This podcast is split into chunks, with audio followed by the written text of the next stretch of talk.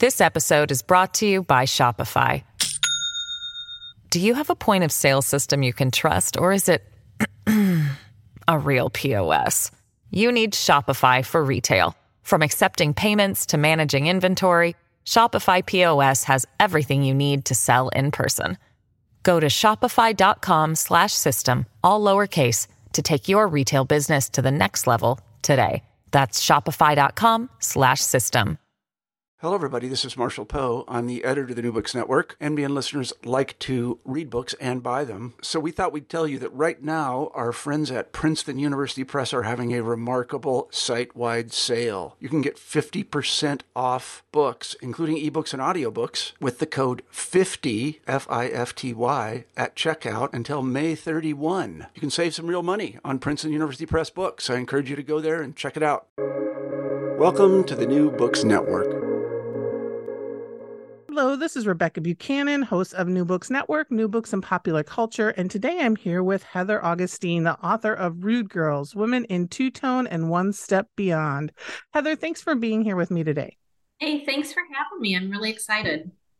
Could you start us off by um, talking a little bit about how this book came to be and why you wanted to put this book together and look at the, this particular group of women musicians and performers? Sure. Um, so I guess uh, one of the things that that pushed me to do this recently, and then I will kind of go back to the beginning of the story, but um, is that I I just kind of had this realization. Uh, it just it was kind of like this obvious thing that had been there all along, but it only just dawned on me that when I was looking at the makeup of the bands that I loved and listened to, that there weren't any women and and that sounds kind of like well how could you not notice that? But it was something that i think was because it was just you know there were so many men in bands and i got so used to seeing that that it just i became desensitized to it. But then all of a sudden i went whoa wait a minute. And that's when i realized that um, i i needed to kind of bring attention to the women that were able to operate in this space. And by space, I mean um, two tone, which was ska in the, what we call like the ska revival in the UK in about 1979 to about 19 through the 1980s. Um, and I thought, you know what, I really need to bring attention to these women because I know about the men, I see them, they're there. Um, I've read about them many times, but I would kind of like to know about, you know, were there any women involved? Um, and if so, I want people to know about them. And so when I started researching this, I thought, okay, maybe I'll have a dozen or a half dozen or something because they were pretty obscure. Women were pretty obscure in in ska bands of this era. And then as I kind of started to go along, I realized okay, there are more women than I realized. They are relegated to certain roles by the culture. Um, I don't think it was overt by any of the men in the bands. They just kind of got their friends together, and you know, there were a bunch of guys, and um, some of it was very overt. Um, but I I realized that um, that we needed to hear these stories. So now uh, let me go back to kind of the beginning of how I got involved in this whole area of history of music history. So I was a, um, a, as a teenager, I was pretty much into anything that came out of the UK. I was really into what we called progressive music, now now called alternative, I guess, but that has a very different meaning post grunge era. Um, but pre-grunge era, um, you know, alternative or progressive meant, you know, like new wave and like Echo and the Bunnymen and and you know the the Smiths and New Order and Depeche Mode and things like that. I was super into that. And there was this show that I used to listen to on MTV in the 80s called 120 Minutes. And I loved it and would listen to pretty much anything on there, make a make a list and then head down to Hegewisch Records in Northwest Indiana and buy all the cassettes that my small allowance would afford me. Um, on 120 minutes, um, they sometimes played ska and they would play like maybe I would hear like Madness, you know, they play maybe a non ska song like Our House. Um, but I would also hear things like The Beat, um, sometimes the specials, the selector. I started kind of like my ears kind of perked up and I went, What is this? I love this. Um, and I did have like a Madness cassette tape. I think I had a, a couple, two of them.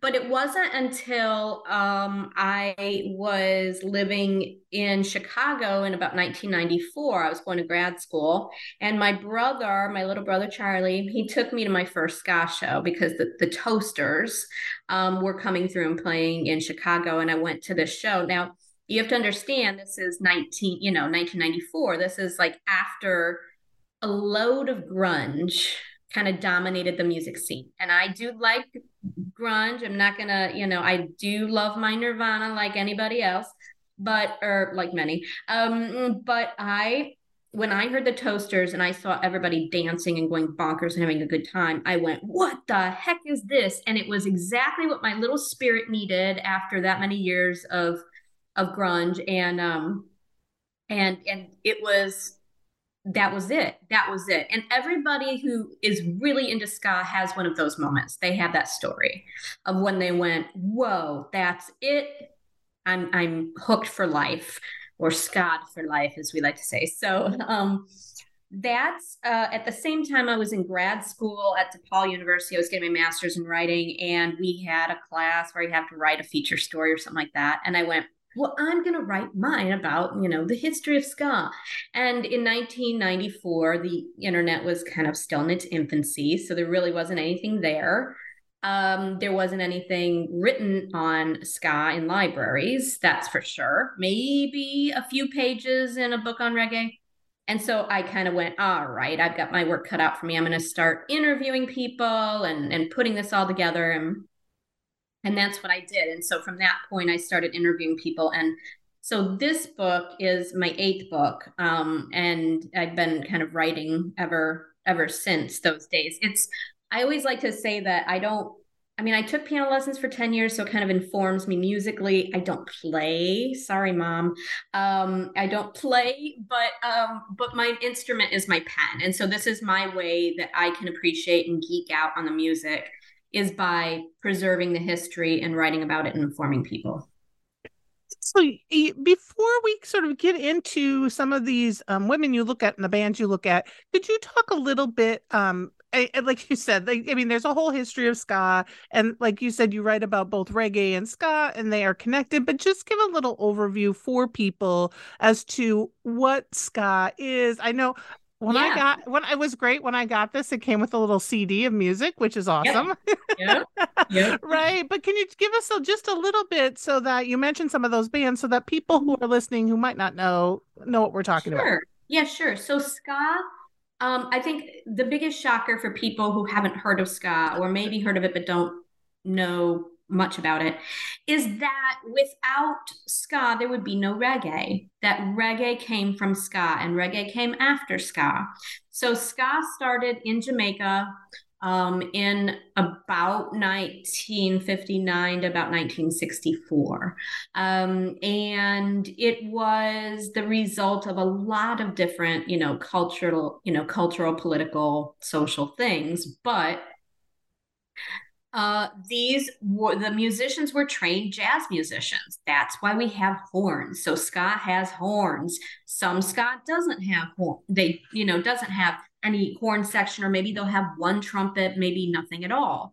Um, and the reason, well, I'll get into that in a minute, but but my favorite ska has horns. It has a lot of horns, um, and that's because it comes from this jazz tradition. So Jamaican musicians were playing jazz standards for the tourists who wanted to hear, you know, the the standards of the day. That was throughout the 1950s and 40s, so big bands. But then there was indigenous music, mento, um, and I think that some of the rhythmic elements of ska come from mento um, a bit and also um, it came from American rhythm and blues. So Jamaican musicians throughout the 50s were picking up on their transistor radios, um, radio stations from uh, Nashville and New Orleans and Miami, and they loved it. They loved, you know, Curtis Mayfield and the Impressions and Rosco Gordon and some of these early um, like shuffle blues kind of musicians and um, some, you know, swing blues, jump blues, um, whatever you want to call it. So these things kind of crept into the music, and then we have 1959. They're trying to kind of emulate American rhythm and blues. And so you can kind of hear some of the proto ska of this era. It kind of sounds like they're trying it, but they're not really getting that rhythm right. I think that might be because of the mento kind of hangover, uh, the mento that was part of their music or heritage. But then it slowly becomes something completely different. The beat is on the offbeat or some say the upbeat, or some say the downbeat, but whatever it is, it's the opposite of rock and roll. So it's the, mm, mm, mm, you know, it has this think. It, some might say syncopated. It's not like a true syncopation, but but it, it is this offbeat, and that becomes um, what carries through with ska across the generations. Then.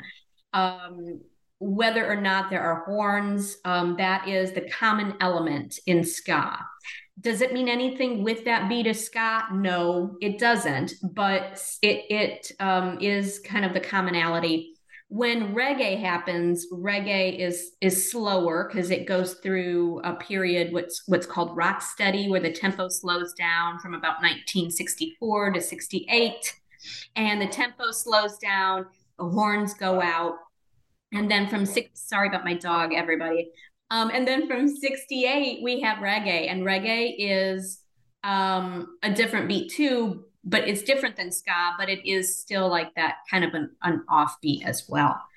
so then at the same time that that happens in, in Jamaica, um, there is a period in after World War II where um, the UK opened up um, the, their doors for citizens to come in um, from any of the British um, colonies, one of which, of course, is Jamaica. So a lot of West Indian immigrants are coming over to find work and opportunity.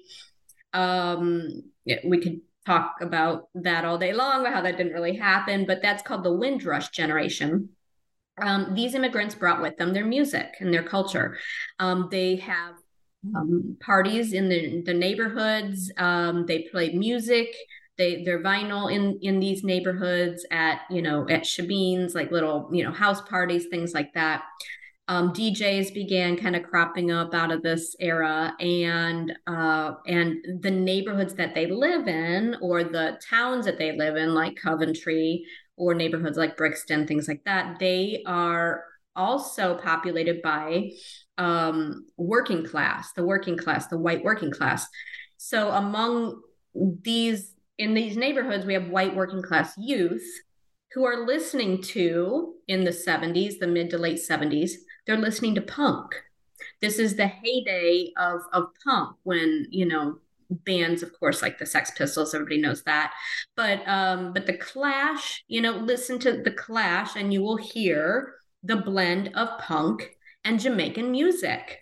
Um, you'll hear reggae. Um, so, this is an example that you might be familiar with of how these two cultures collide. And so, another way they collide is ska and punk um, become a you know its own genre in about 1979 in the UK. Uh, one of the labels that is founded as an imprint of Chrysalis is called two tone, hence the two tone in my book. So it's named after the label, but it's kind of it's more than that. It becomes emblematic of the ska revival during this time. And it also symbolizes the unity of black and white races, which is central to this music in the UK.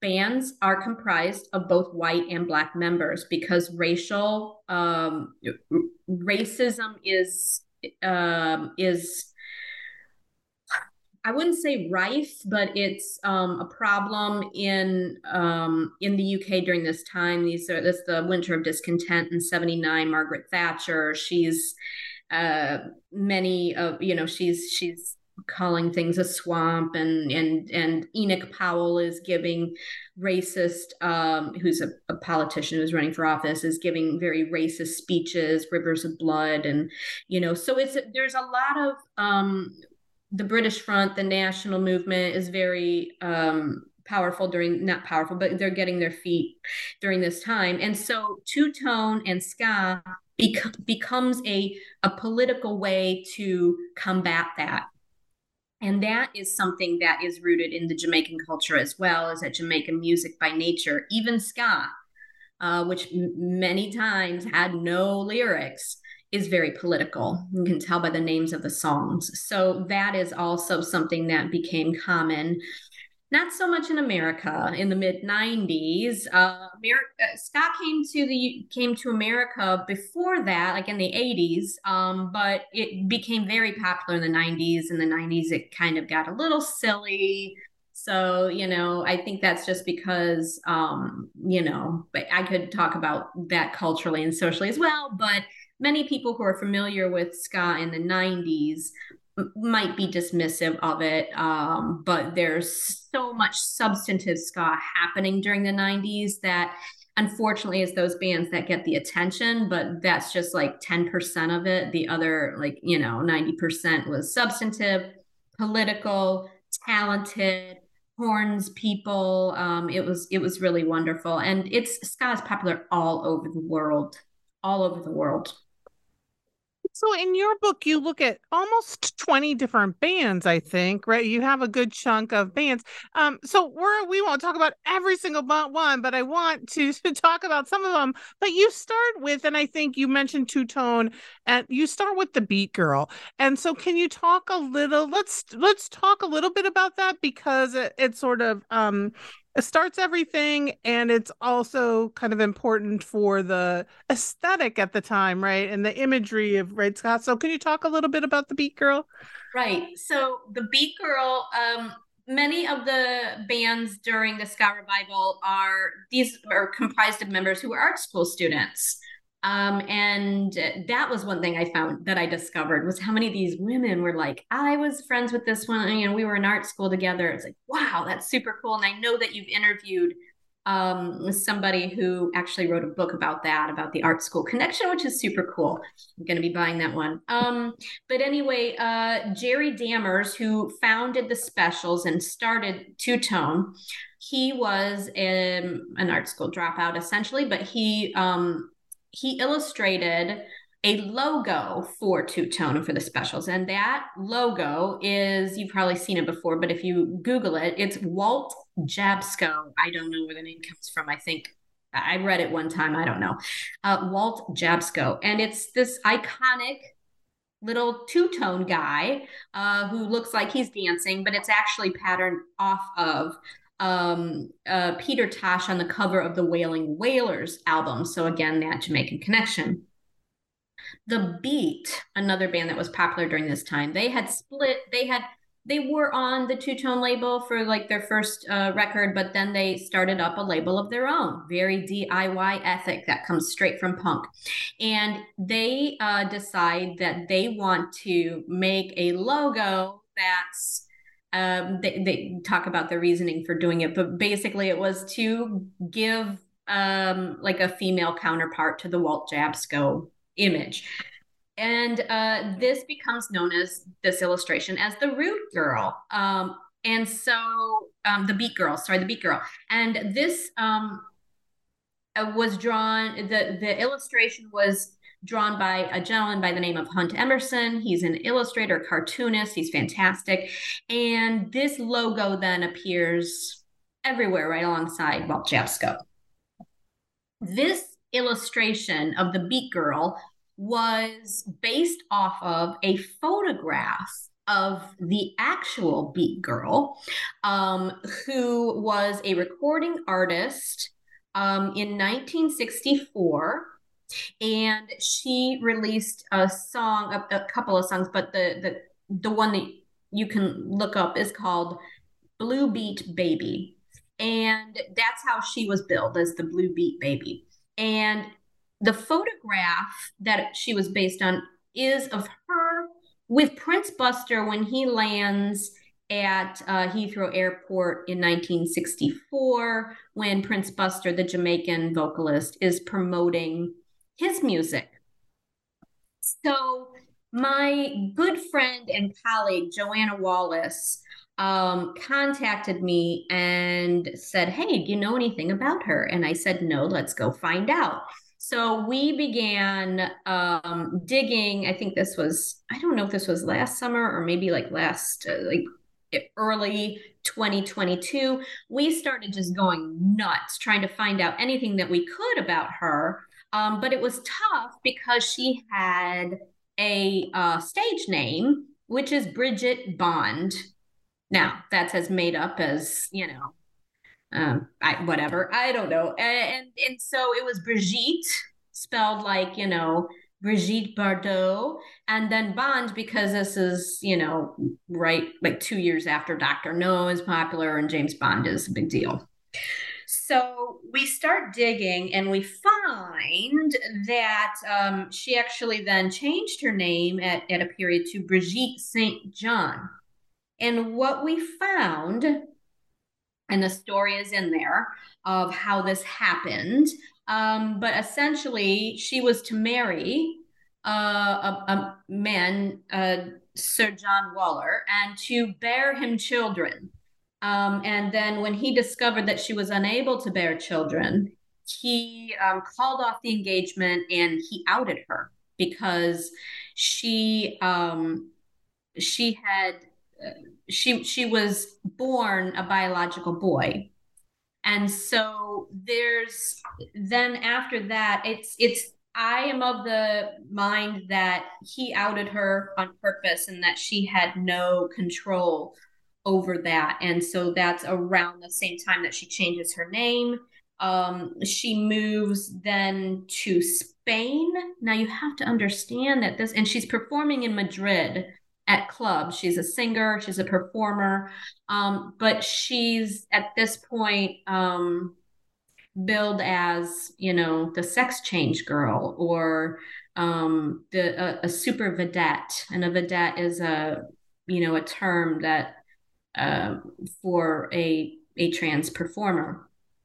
So this is during the Franco years, post Franco, um, when it's even though it's post Franco, it's very not post Franco. I mean, I can't imagine the risks that she was taking in order to perform. And I do go into quite a bit of detail of that.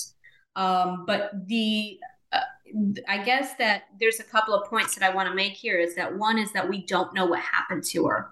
Um, Joanna and I have doggedly been trying to find her, but without a birth name, we've not been able to. And at in about 1975 we're not able to find any more information on her um, that could be for a number of reasons it could be that she was um, put into one of franco's correction camps um, it could be that, that she was killed because she was not um, shy she was very brazen and very brave um, and gorgeous i might add um, it could be because we found too that she got married um, so she could have just gone and lived a quiet life with her husband.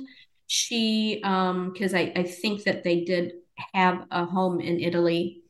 She could have, you know, stopped performing. She could have continued performing under a different name. We don't know. We do know that she was in um, the military at some point in in the UK, we believe.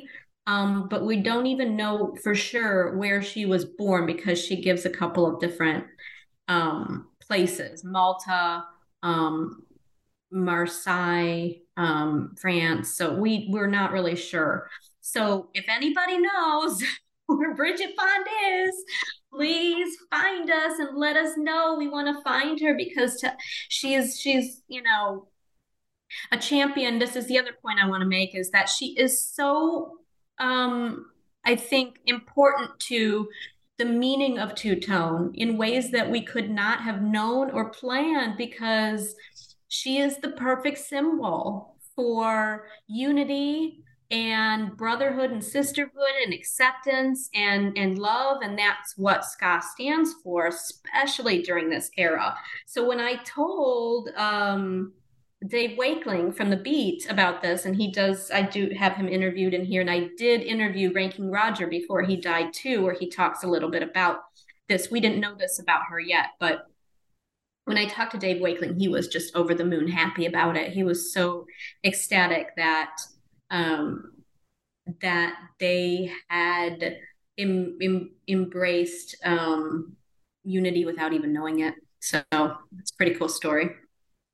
This episode is brought to you by Shopify.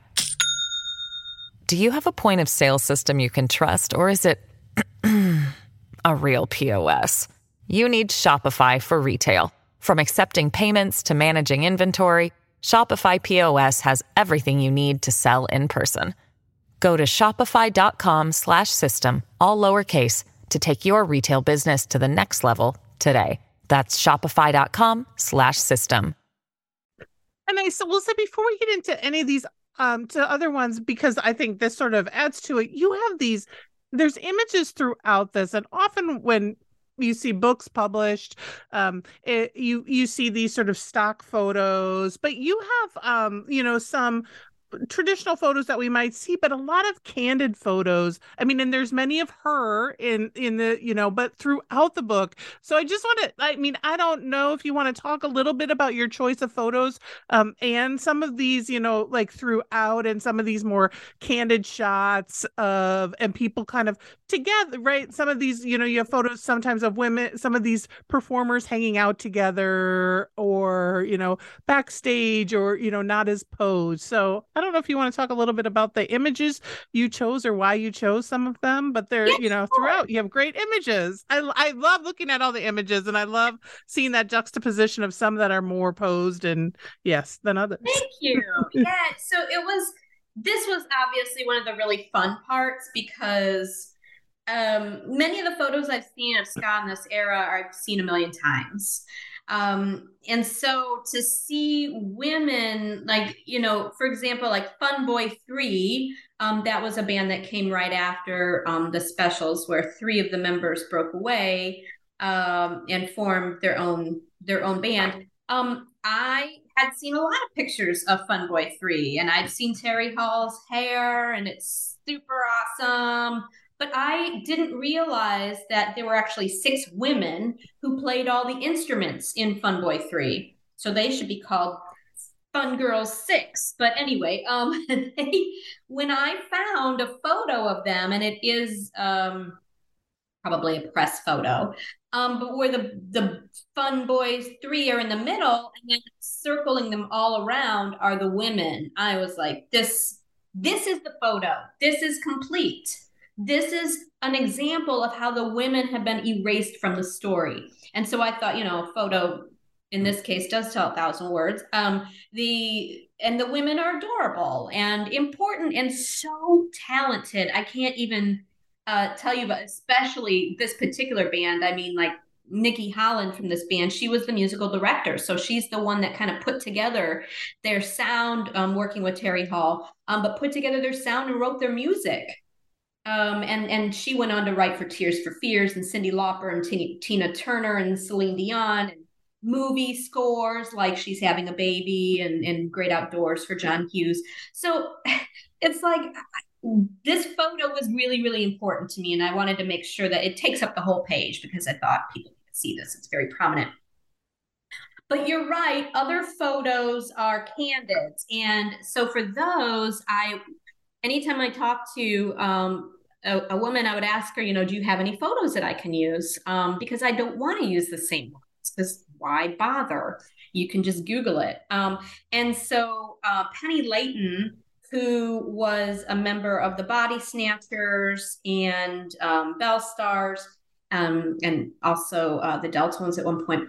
She, um, and by the way, an amazing woman who went on to animate for DreamWorks I mean, and, and, and worked on Shrek and Madagascar. I mean, come on. But she had kept a diary, a written diary during this time, and had kept all of her photographs and kind of like these these artifacts um, of like backstage passes and things like that. And they'd never seen the light of day. And I'm like, I need that. So she's sending me Polaroids of the body snatchers when they are touring with the Go Go's. So we've got, and this is before the Go Go's were like the Go Go's that we know that were just inducted into the Rock and Roll Hall of Fame. This was when they had a couple different members at that point who uh, were kicked out. And if you've seen the the the documentary, you kind of know that story. But um, and uh, I thought these, and they're on tour with the specials too. So it's the Body Snatchers, the specials, and the Go Go's together. And they're photos of, I mean, they're goofing around having fun because these, they were kids. And there were 40 of them on a bus um, going to 40 different dates to gig together. The Go Go's were part part of that tour, um, and they had a blast. And so it's like they're goofy. They're they're smiling. They're drinking. They're backstage, just like funning around and making faces. And to me, that's so much better than like a, a, stage photo of like here they are on top of the pops or whatever. Um, so it was really, really fortunate that the women were generous, very, very generous. And I think it's because uh, you know, few people had asked them about their stories. And if they did, it was during that time, and they were male journalists who had a very different reason for asking the questions. They did. They were asking you know, questions about like, you know, how, you know, about their outfits or how long have you guys, you know, how come you don't know your instrument that well or, you know, things like that. So it was different now that somebody was still interested in them and um and, and I assured them that everybody is interested in them. They just don't, you know, they hadn't had a voice or space before. So you know, I'm so grateful to these women and for them opening up. I had um one of the women who um, she actually ran the Beats fan club. Um, and she went up in her attic and found some of her um, old zines that she put together. That's the very last page of the book. Um, but she went up into her attic and found these things. And uh, I was just like, oh my God, like these are things that I drool over. Um, but uh, they, without them, um, they'd be still up in their attic, you know? No, and I like that was just it was one of those things that made me so happy to see these because like you're and everything you said often when women are written when we write about women in music um they're a chapter right? Or it's a side yeah. thing, or it's men talking yeah. about the women. And so women tell a different story because women experience the world, you know, differently. So I really yes. love seeing all these like sort of candid photo. It, I, I was like, I think you and I are probably around the same age. So I was kind of, uh, you know, like, oh, I'm right back where I was. Exactly. yeah.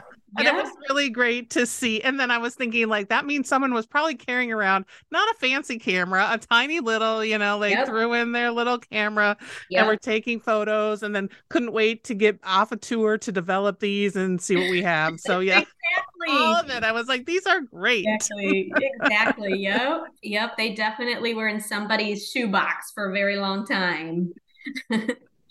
So one of the things you do is for every band you talk about, you kind of list um the multiple women that were in that band and then kind of talk about them. And so I mean I do. There, is, there are a couple. There's one woman I want. I think is important to talk about is Pauline Black. Mm-hmm. Um, so could you talk a little bit about um, Pauline Black for people who might not know who she is? Um, because she did receive um, what is it? The award the in England, yeah. the UK, yeah. right? She's yeah. sort of really important to um, history and the spaces. So can you talk a little bit about her?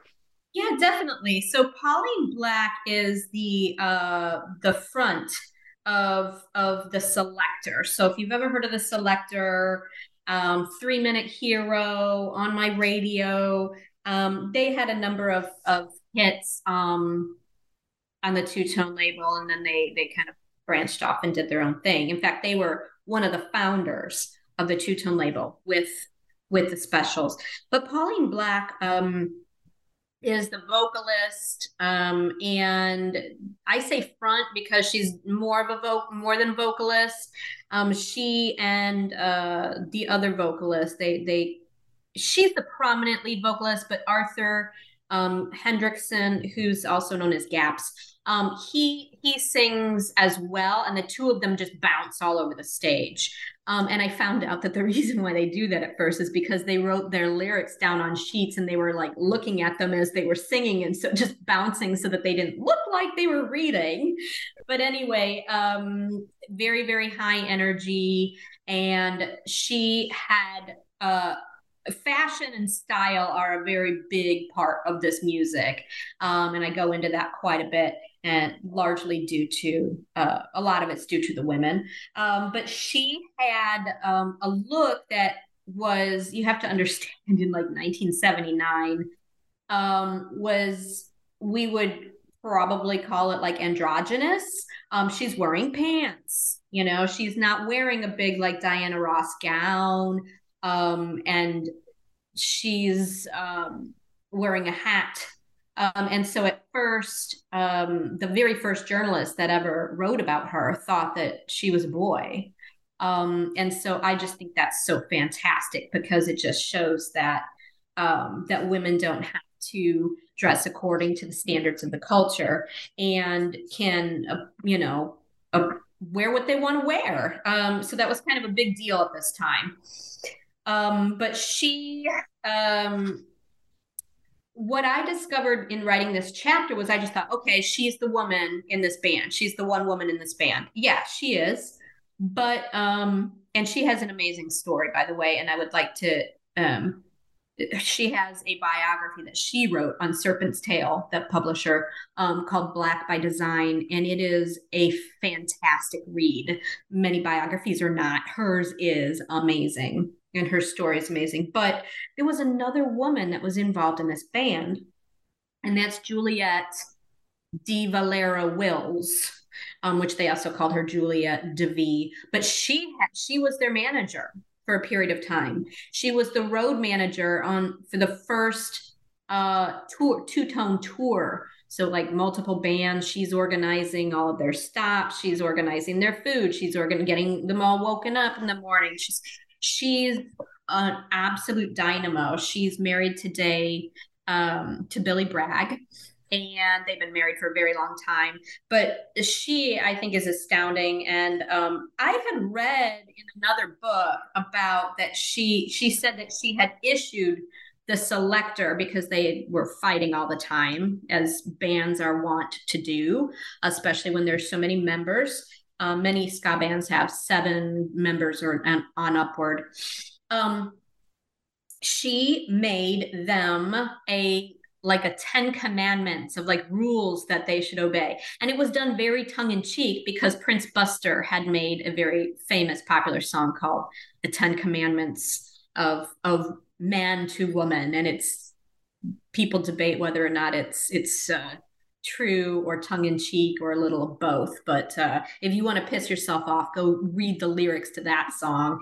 Anyway, she made the alternative 10 commandments. And I had read about this, that she had said that. And I, when I was talking to her, I said, do you have a copy of that? And she's like, Yeah, I can dig that out somewhere. It's around here somewhere. And so I put it right in the book, like the a scan of the actual one that that she put in there and these are just kind of her way her 10 ways of making everybody try to get along and it didn't work. And she was she was soon sacked um, and the whole band kind of fell apart. But Pauline Black has had an amazing career. She still is with the Selecter. They just released a new album called Human Algebra, and I can't wait to get mine. I've had it on pre order for quite a while.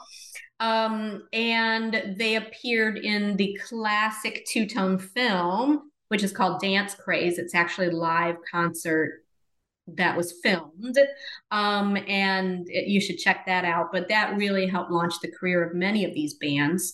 Uh, but Pauline Black is an entertainer, um, and she has uh, anchored a number of sh- uh, television shows on the BBC.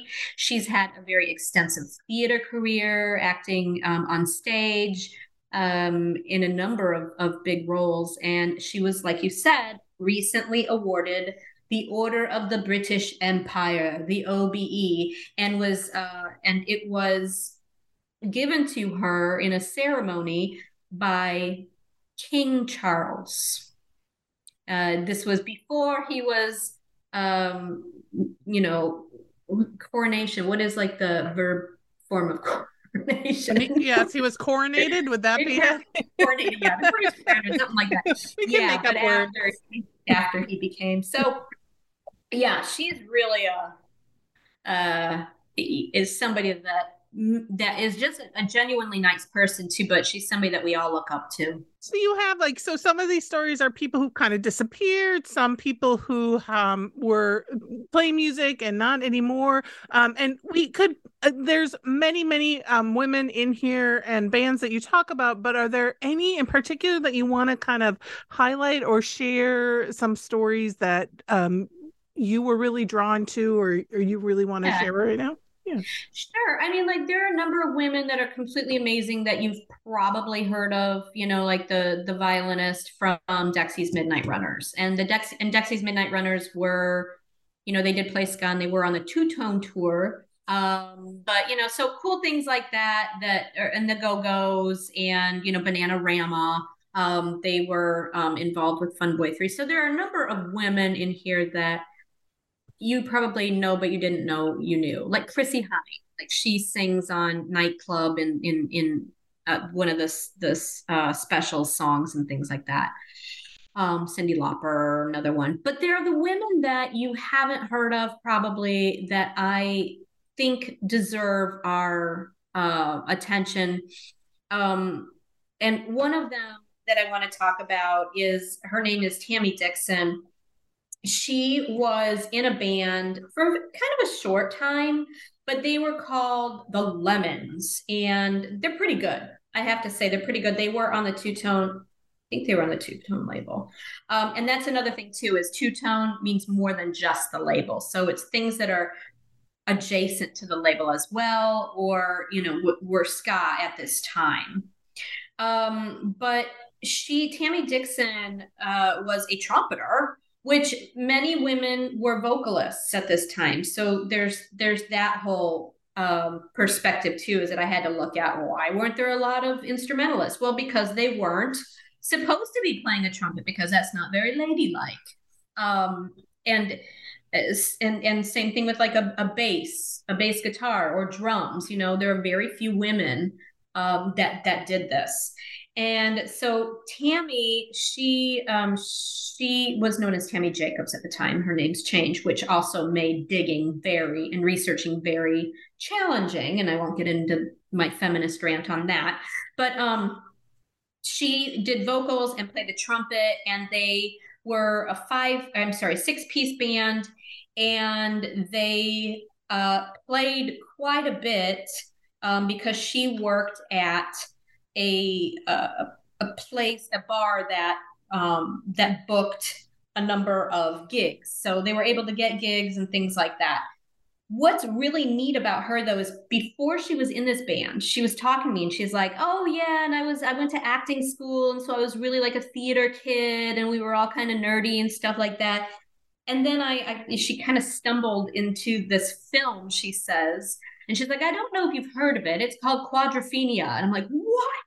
Yes, I've heard of Quadrophenia. Are you kidding me? And so Quadrophenia, if you're unfamiliar with it, has Sting in it as one of the lead roles. It has Sting from the police. Um, but it is like a classic among these the subcultures of, of like ska kids. And um, and mods. It was a, it's a mod film, so that whole subculture in the UK. Um, and she had a role in it, and so I'm like, well, what was your role? And she was Spider, who's one of the like main actors in it. She was Spider's girlfriend, um, and she really was in real life, and that's how she, they kind of like fell into it. Um, and so I started like looking around, and lo and behold, on eBay, I found like a photo of her from like a movie still from a publicity photo actually where she is riding on the back of it's so funny. She was like, "What do we call? What do you call those horrible little things? Those horrible things?" I'm like, "Scooters." She's like, "Yes, scooters." I was just dying, and it's it's a picture of her in the film in the reflection of a um, one of the side mirrors of the scooter, and I just thought that is so neat. Um, but she went on to have an extensive career where she was actually like in Les Miserables on the in the West End of London and um, a, a, number of of very famous plays. But she also she wasn't just like a stage actor. She also did. Um, I forget what she called it, but she told me about this technique where they have like actual um, singers that sing, but they're like in the pit or off stage so that when the person is singing, it gives them a fuller sound. And so she did that on a number of um, of productions too. Um, today, she's a fitness trainer at a military base. So it's just, just that's the thing. Women, we do many things. We wear many hats, and and that's what I mean by like hearing their stories is empowering. Because I was like, all right, I'm not a loser that I switched jobs because I can. You know, it's just it's really neat. no but yeah, it's lots of women.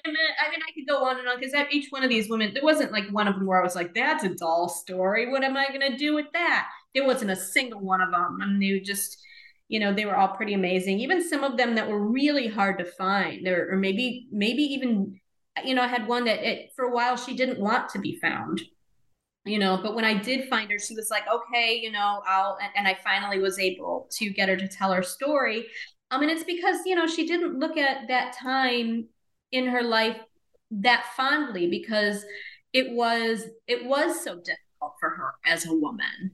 Um, and you know, there were uh, a lot of some, you know, very serious challenges that that women had um, in and so some of them had to leave because you know i there's Polly and Molly Jackson. They sang backup um, with uh, with the special AKA, and they um, sang on some very popular songs like "Free Nelson Mandela." But they left because they uh, were tired of being propositioned or um, or pressured. And they just said we're not that's not who we are and we're leaving. And then they ended up both becoming lawyers which is so amazing too. So um, a lot of reinvention a lot of you know anybody that did stay in the music stayed in it definitely because of their love for the music. Um, Margo Sagov she is uh, she is a, a guitarist with amazulu band in the in the 80s and you know she told this amazing story but that her her struggle with her band was because there were a number of um, members of the band that were very serious heroin users um, because that was you know this time in the uk as well. Um, and that's why she had to leave. Um, she did not leave music though. She still plays today She's adorable. She plays with like a hot pink wig as the rock candy girls and plays with all different kinds of people in pubs and things like that. But she's an architect, you know? So it, women did not have the um, luxury of being professional musicians for the rest of their lives. They had to many times find other ways to make a living because they had children um, I had one woman tell me about how she literally was leaking milk on stage during a TV show and was horrified. And I thought, I think that's pretty cool. I, you know, I'm sorry, like, I'm sorry that you don't feel that way. You can't get it. You can't understand it through my my lens in my generation but i think that's pretty cool because that shows that you can do it all you know just not all at the same time but um but that she was a woman that's part of being a woman um, but many women had to leave in order to earn a living and to find another way to feed feed their children because many of them became single moms. Um, but yeah, so sorry, I'm just I kind of go off on another woman, another woman, but that's how this is. It's like you know, uh, it's an endless. Um, it, it, there a narrative after narrative of of endlessly um, empowering stories. So what do you think right? You have all these stories you put them together you have all these empowering stories eh, you know and it's during this specific time frame and time period you know in time like what are you hoping that this um right besides getting these stories down right and having them down and having them here um what is it that you really want um readers and people to sort of get from these stories, you know, take from this? If if there is one thing, you know what I mean? If there's one thing, I'll ask you the really tough question. Yeah, what do you want, right? Yeah, what's what? No, no, I no, I can answer that easily though. That's not that's I get what you're saying because here's what I want. I want when people see Gwen Stefani on stage or they see Aimee Interrupter from the the Interrupters on stage. I want them to know that they are standing on the shoulders of giants I don't even know if they know that. Like I, I, I am, I am confident that Gwen Stefani doesn't know any of these stories beyond maybe Pauline Black and Rhoda Dakar from from the Body Snatchers because those are the two that most people are familiar with. I can, so she doesn't even know. That's not an issue. I don't have a problem with that because that's kind of that's that's evolution. That's how that's how it's supposed to work. Um, but I still I think that we need to know these stories so that when you do hear um, an Aimee Interrupter or something like that, um, and I, I love them, um, that you can appreciate them even more because now you see that a space has been made for her, that she can exist, that, you know, and that I see a lot of ska. Uh, I go to a lot of ska shows and I see a lot of ska musicians who are female.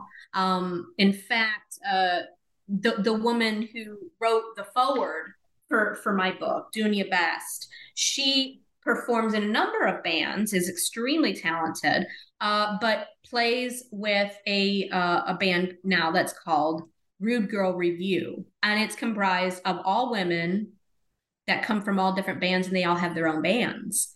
Um, and so they and they know they know that they stand on the shoulders of these giants. Um, but when but that space had not been made available before like that. Um, because if it had like the body snatchers, sure, they were an all all female lineup and they played their instruments. But what they had to go through, no one will have to go through again because of them. Nobody will ever have to be accused of not knowing how to play their instruments they will not be called delicious by a male journalist again because they were the pioneers and they they made this trail. So that's what I want people to know is that what we enjoy today, what we take for granted today, as cliche as that might sound, um, this is why this is the story that that is underneath all of that, that lifts all that up and makes that possible. So we've been talking for a while, and we could probably talk for a good long while. So, because like these stories are so great, and I, you know, yes, and it's and like what you're talking about that idea, like I went through all of this so that you didn't have to go through that, right? And these are the women who did that, right? And sometimes we often don't think about that, or we're like, oh, I can do that. That's easy. And you've got to think about all the people who made it so that was easy for you, and then make that easy for the next people, right? And don't forget exactly. about those people, right? Like, yep, yep. And then the world will be better, and we'll all be get along, right? Exactly, exactly. But, oh so, exactly. I'm like, if you're here in this room, somebody did something to get you here. If you exactly, especially if you're a woman, right? Yep, um, yep, yep. Right. You wouldn't be sitting here if it weren't for people before you. So what? Who are those folks? So what is it like? are there anything um you're doing with this book or anything new you're working on? So that fi- my final question, you know, anything you want to sort of promote or get out there, and yeah, what's going on? Sure. Well, I am taking a break from writing for a little bit because I'm hoping to soon start working on my PhD. So that's like in the works, but that'll maybe be my next thing. But I, so I'm not, and believe me, I put everything into this book. This book took three years and I spent two and a half of those researching doggedly um and you know getting everything that had ever been written about these women and stuff. Um so i'm exhausted. So i'm gonna t- I, I really did put all of my energy into this book. It's a big big book.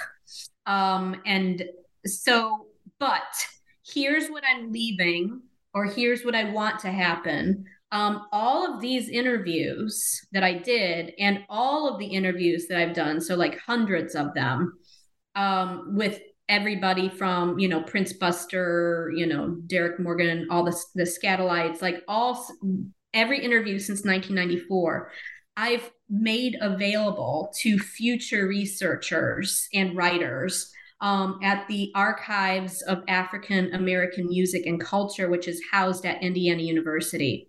So, and those are available to any researcher, anybody, anybody to use for free. All you have to do is contact them. Everything's been digitized. And so, and photo, like over 500 photographs, ephemera, um, books, um, you know, like rare um, records, things like that so that there is that pres- you know that's preserved that history is preserved it's not like you know i never think of any of this as like this is mine and i'm going to keep it and hoard it forever it's not it's not mine these are not my stories i'm just a conduit so i put those stories uh, digitized and anybody can there's like a finding aid that they made you know a, co- a collection the heather Augustyn collection which sounds so weird but um but there's a finding aid where you can look them up and see who's you know what interviews are in there. And so these like over 50 women um, are now going to be part of that collection for future generations to use. That is awesome Thank you. so th- thank you so much, Heather, for talking to me. Um, Heather Augustyn is the author of Rude Girls, Women in Two Tone and One Step Beyond. Thanks for talking with me for New Books Network. Thank you so much for letting me geek out. I, I had a lot of fun.